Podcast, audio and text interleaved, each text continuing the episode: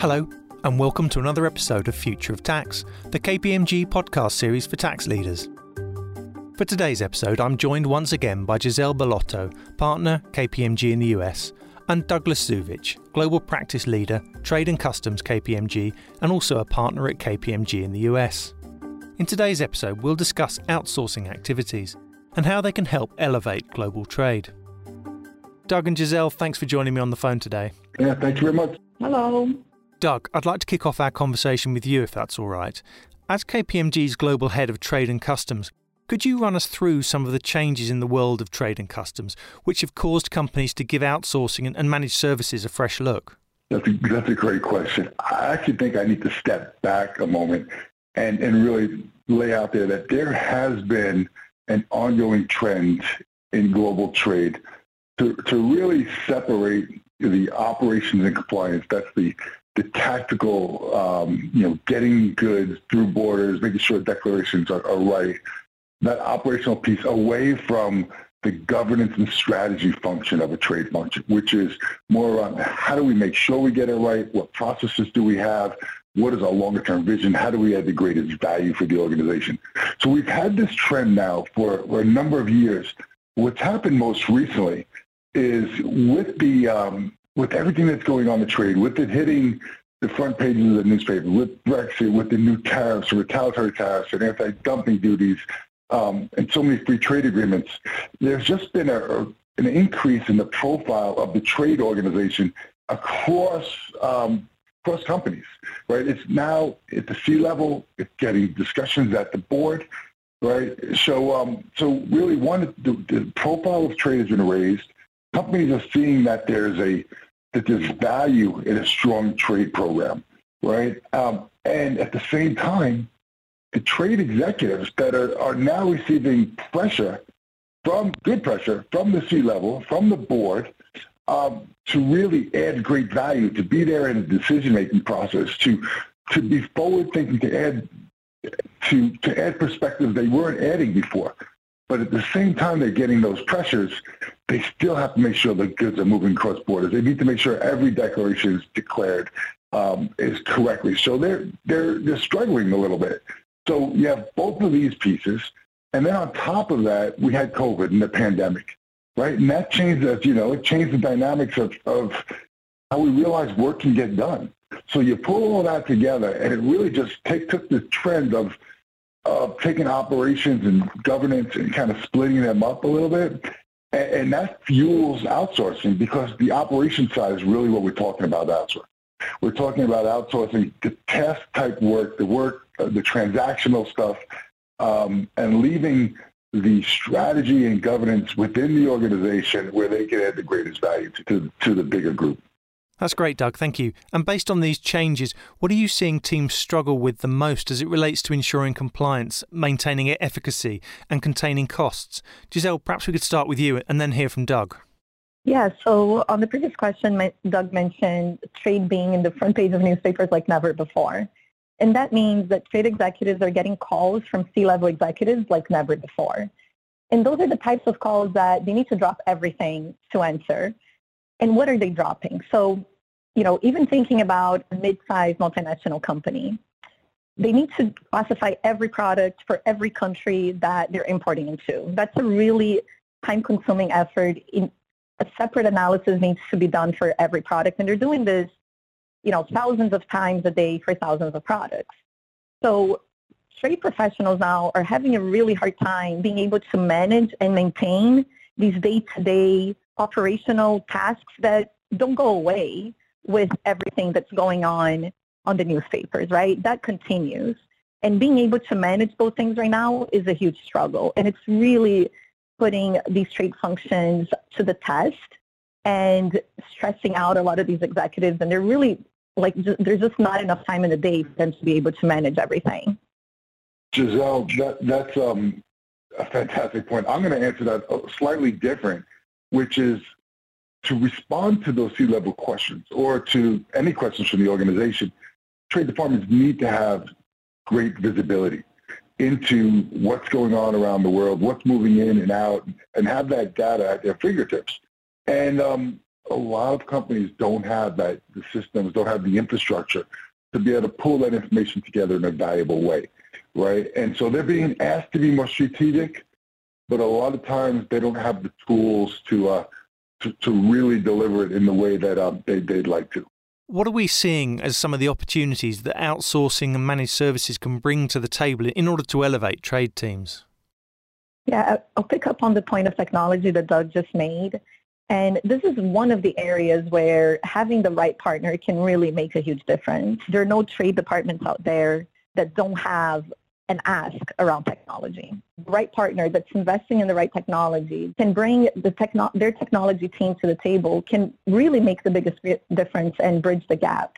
We don't need to wait for their internal teams to have the time to, you know, implement a new system that's going to take months and months to do, to build all kinds of um, configurations within particular business needs. We can bring that on to our clients, right? We have a whole team that does that, that is dedicated only to trade, that understands best practices, and we can help our clients really set up a best practice process with the technology that they need but are really challenged to get today. Yeah, I, I'm going to jump in on that and think about it. There's two ways to look at it as well, right? One is those companies need visibility into what their outsourced provider is doing, right? They need dashboards, they need metrics, they need to just be comfortable because they're ultimately responsible for the compliance. That's why they need a good quality provider, um, and they need to have good metrics to make sure that everything is looking good, and they can do that easily. But on the flip side, they also need great visibility and, and data around their transactions and where things are flowing and the tariffs that they're paying, what the origins are of their, of their products, just so they can then use that to help them be more strategic and add greater value to, to the organization with this extra time that they're going to have, because they won't have to deal with all the operational management and they can just do, you know, have a control function over it versus the actual do function. And how are you seeing outsourcing support collaboration between the tax function and the trade function? Doug? I think first it's important for me to go back and make the point that a big part of outsourcing these operational activities is to give the trade department more time to focus on higher value strategic type work. Right? I think, think that's key, right? When they feel comfortable that there's a quality provider, that they have dashboards they can check, they can control, but now they can have their team and themselves have data, have insights, and time, most importantly time, to focus on higher value strategic work. They can work with departments like the tax department to do things that they probably always wanted to do, knowing that they needed to do. Meaning, for one, they can work together to really um, help the tax department understand what the customs rules are, so that maybe together the two departments can figure out how to price their products, you know, right, so that they meet both the tax, um, I R S, transfer pricing requirements, as well as the customs valuation requirements, and potentially even putting that, those prices, setting those prices in a position that will uh, maybe save some tariffs around the world. You know, there's a lot of interaction between tax and, and trade, such as, you know, royalties and licensing fees. A lot of times those are dutiable if they're not set up correctly. So this is where the, the trade team can work closely with the tax team to make sure they review royalty agreements and licensing agreements before they go into play. Um, there's just there's just a lot of things that they can do now they couldn't do before because they didn't have the bandwidth or the time. And I think outsourcing really allows them to uh, to focus on that and to add more value to the organization. Before a company considers shifting to a managed service approach to trade compliance, are there certain requirements they should consider? Yeah, that's a really good question because there's a lot of misconceptions out there that a lot of people think that before moving on to managed services, they need to establish a really solid program, that they need to have um, automation, that they need to have clean data and organized data before they can move on to managed services. The reality is those are the issues that managed services will solve for you. So with the right provider that has, you know, the, the right global footprint, the right resources, you can actually address all of that as you're moving into managed services. Um, we have clients that have zero automation and have multiple systems that we were able to automate, work with them to automate the process through a managed services um, engagement. We have clients that had basically no trade department whatsoever and no compliance processes, that we were able to develop best practice processes and then, you know, manage it for them. So it really, there it really isn't the right a right answer of who is the best company or when are they going to be ready for managed services. It's just a matter of what are the things that you're struggling with right now, and those are likely things that a partner through managed services can help you with. Doug and Giselle, to wrap up our conversation, if you could leave our listeners with one piece of advice or, or a key message on this topic, what would it be? Giselle, can I come to you first? So I would say that the most important thing to remember is that picking the right provider for managed service is like a marriage. So you need to make sure that you're going to pick someone that's there for the long run. You know, a company that's well-established, that you're not going to get bought out tomorrow and maybe change their focus, that they're really going to be your partner for the long run. And obviously that will have the right resources where you need them, be it, you know, in three countries or one hundred countries. A partner that's able to scale up and down in terms of volume as your business needs it. So if there's cyclical um, type of requirements that for a couple of months you need one hundred people, that it can be staffed that way. And a company that, or a partner that's really investing in technology, we keep coming back to technology, but it, it is part of our daily lives. And there are a lot of experimental technologies that customs um, agencies around the world are looking at, things like blockchain and artificial intelligence. So you want a partner that's able to seriously invest on those types of technologies as well, so that when those changes come and become a reality of our everyday life, that they're able to bring you with them seamlessly. So be careful on who you pick, but if you pick the right partner, then it can really be a transformational experience for the trade department and even for the company overall. Giselle, I just want to add to that. Yeah, when you're picking a provider, I think picking a provider that has a wide lens, someone that's not just focused on a particular, you know, operational thing, but someone that can help you through the entire trade process is, is key.